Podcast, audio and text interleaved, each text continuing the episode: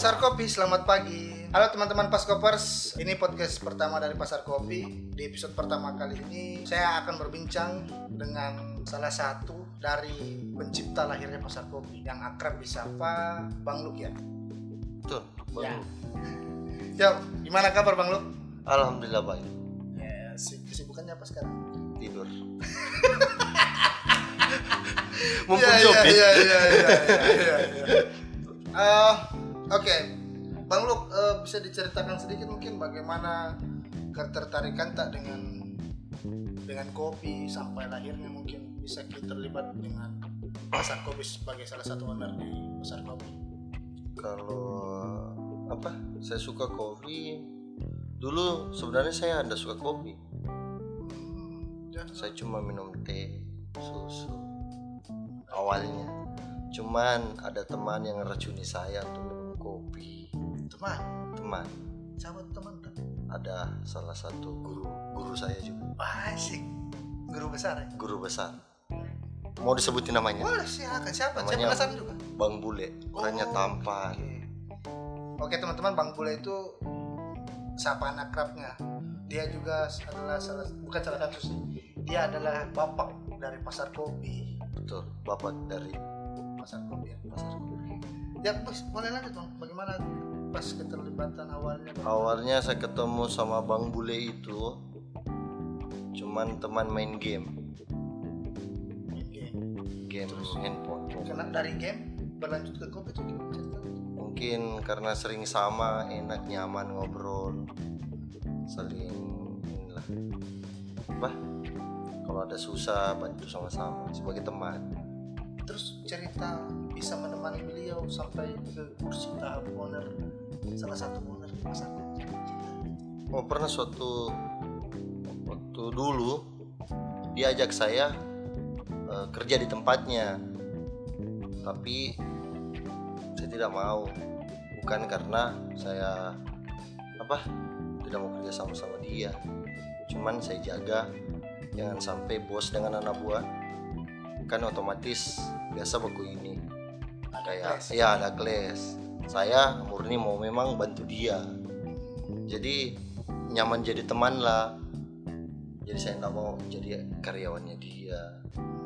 Nah suatu hari juga kontrakannya di pasar kopi di Makassar yang pertama sekali. Di mana tuh di Dayak tempatnya di Dayak. Eh, habis kontrakan. Terus punya kontrakan dia naikkan dua kali lipat. Jadi saya coba tawari membuka di tempat lain. Tapi bukan pasar kopi karena dia kerja sama. Itu awalnya. Oh itu awalnya. jadi pasar kopi sempat vakum berapa tahun. Jadi itu masih kita menapaki karir dulu ya? Ya dari situ dulu. Habis itu nanti berarti sekitar tahun berapa? Dia eh, di- resmi lahir pasar kopi. kalau resmi lahirnya pasar kopi sebenarnya 2014 sudah ada awalnya tapi Dia mulai dewasa lah. sempat vakum satu tahun 2015 2016 dia mulai membangun 2016 2017 jadi dia buka yang di Makassar Jalan Haji Jemak. Pasar kopi terus kalau untuk di Palu dia yang ketiga Yang ketiga. Oh iya setelah Dayak, nah, Haji Jemak cuma Palu. Palu Oke. Untuk selama dari 2014 itu fase paling senangnya pasar kopi itu? Fase paling susahnya itu pas kapan? Apa Kalau- saja sih saat itu? kalau fase paling senangnya yang senangnya dulu nih Yang sedang itu. saya dapat pengalaman banyak sih ketemu dengan orang-orang baru yang dulu-dulunya kita cuma di lorong ini ya ada beberapa orang-orang hebat jadi setidaknya ada ketularan sedikit lah Susahnya susahnya? susahnya namanya kan usaha Ya. Semua mulus. Kalau lagi drop masukkan seperti apa musim hujan apalagi sekarang covid ya. jadi agak goyah juga ya? Eh, kalau dibilang goyang bukan goyang sih. Kau tarik dulu dah bukan juga tertarik. Hancur. Eh, anu bang kita ini eh, secara sah bisa kita disebut seorang barista kan atau coffee lovers kan atau coffee addict? Memang senang ki dengan dengan eh, misalkan background profesi atau karir ta saat ini lebih senang senang dikenal sebagai apa? saya kalau lebih senang seperti biasa lah.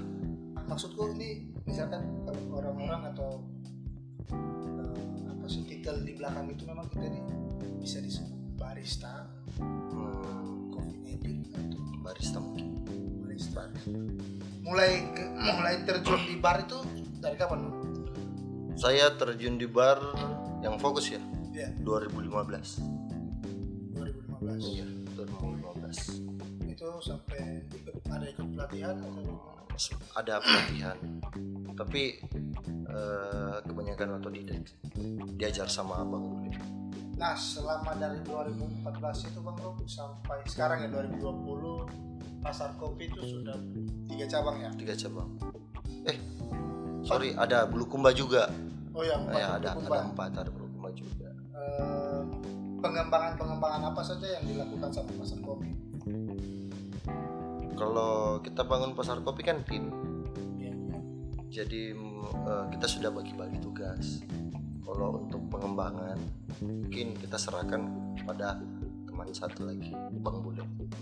Oh, jadi untuk pengembangan dia semua yang ngatur. Nanti kalau mau lakukan ini sharing lagi kita. Kalau kita sama-sama oke kan kita jalankan lagi. Jadi untuk pengembangan hmm, kita lebih ini. Sharing sama tim ya. ya sering sharing sama tim. Sekarang pasar kopi memiliki berapa personel pasukan? total nih semua Total semua. banyak Banyak ya. bisa dihitung bisa dihitung ya. karena Ya, satu ya, ya, outlet itu kan kita rata-rata 24 jam bukan rata-rata semua 24 jam sih Oh, personel 24 jam. iya operasionalnya 24 jam Oke. jadi ya satu outlet itu minimal 10 minimal ini Minimal. minimal. 10 orang. ini minimal.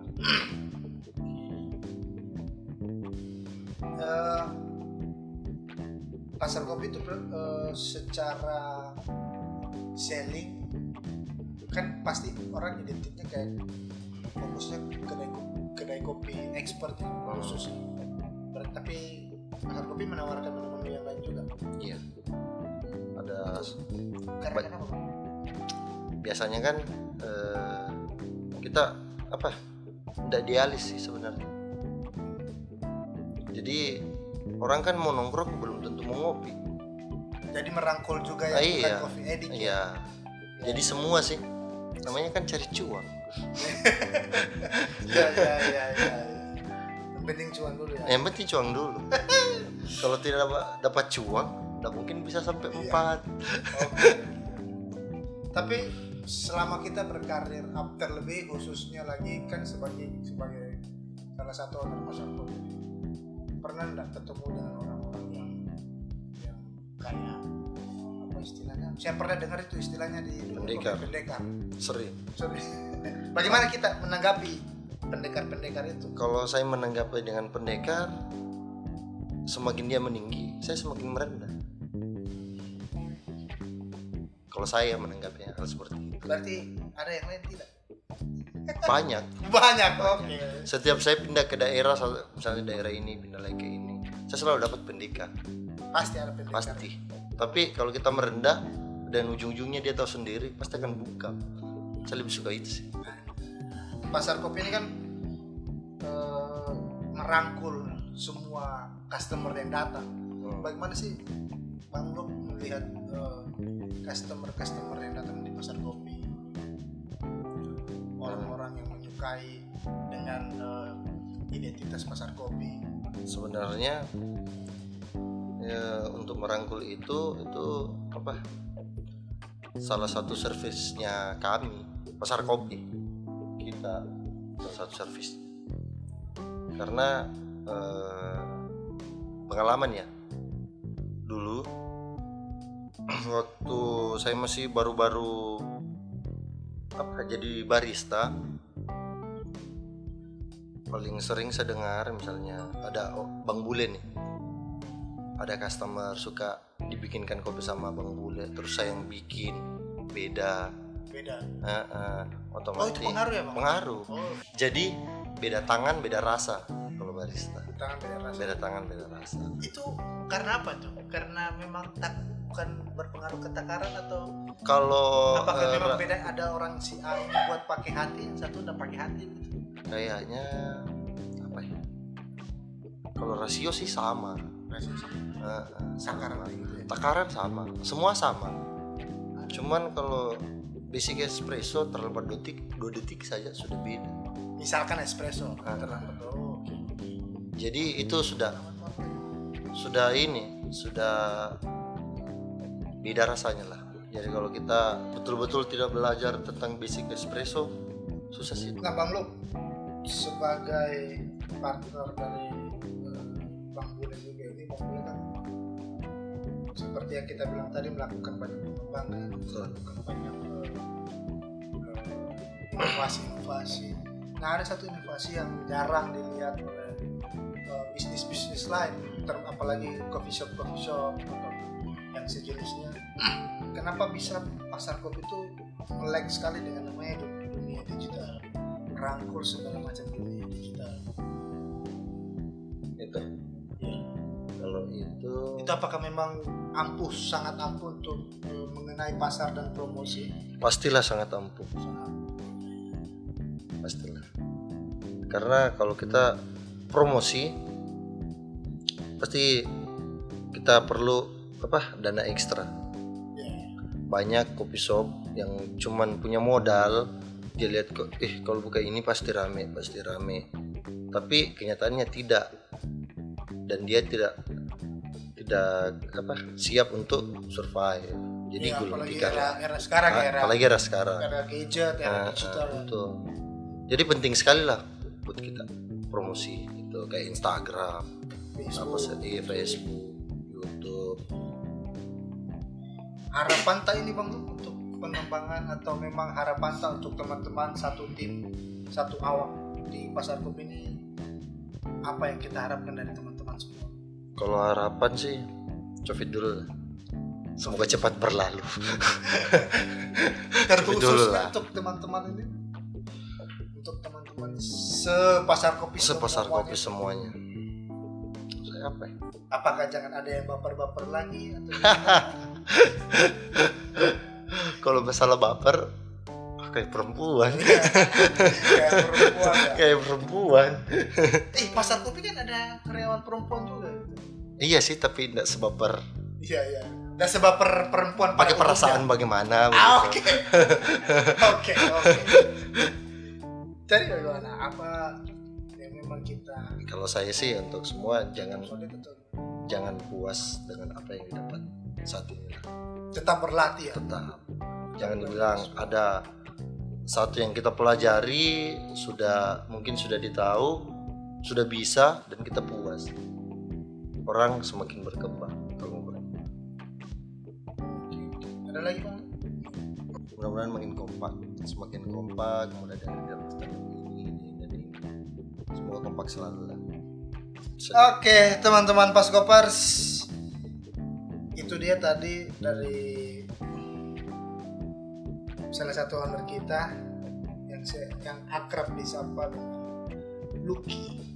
Nah, sekian dulu teman-teman Paskopers untuk eh, podcast kali ini. Terima kasih Pasar Kopi selamat pagi. Datang lagi teman-teman.